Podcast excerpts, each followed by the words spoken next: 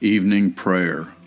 Heavenly Father, I give you thanks for all that you've done and all that you continue to do, for saving us and making a way for us in this life and through this life to life eternal through Jesus Christ, our Savior, our Lord, our ever present help in times of trouble, the one who so loves us that you gave your only Son that we might have life and have it abundantly. Thank you, Lord Father, I ask you, please, sir, to help those who are struggling with issues of disease or injury or illness.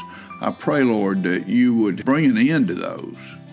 And Lord, while we're waiting for them to come to an end, whether that's a minute, an hour, a day, or a year, or until Jesus comes back, I pray you would guard and protect people from these, and even when they get them, that you would help them to recover and be restored to full health.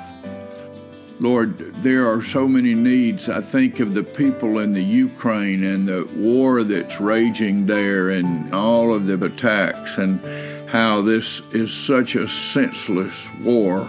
Lord, help them.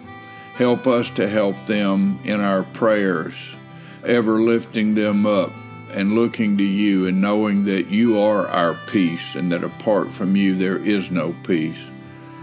Lord, as we get ready to lay down for the night, we pray that you would watch over us and keep us safe through this night. Lord, we need your help. We love you. We thank you. We bless you. We honor you through Jesus Christ, our Lord and our Savior. Amen.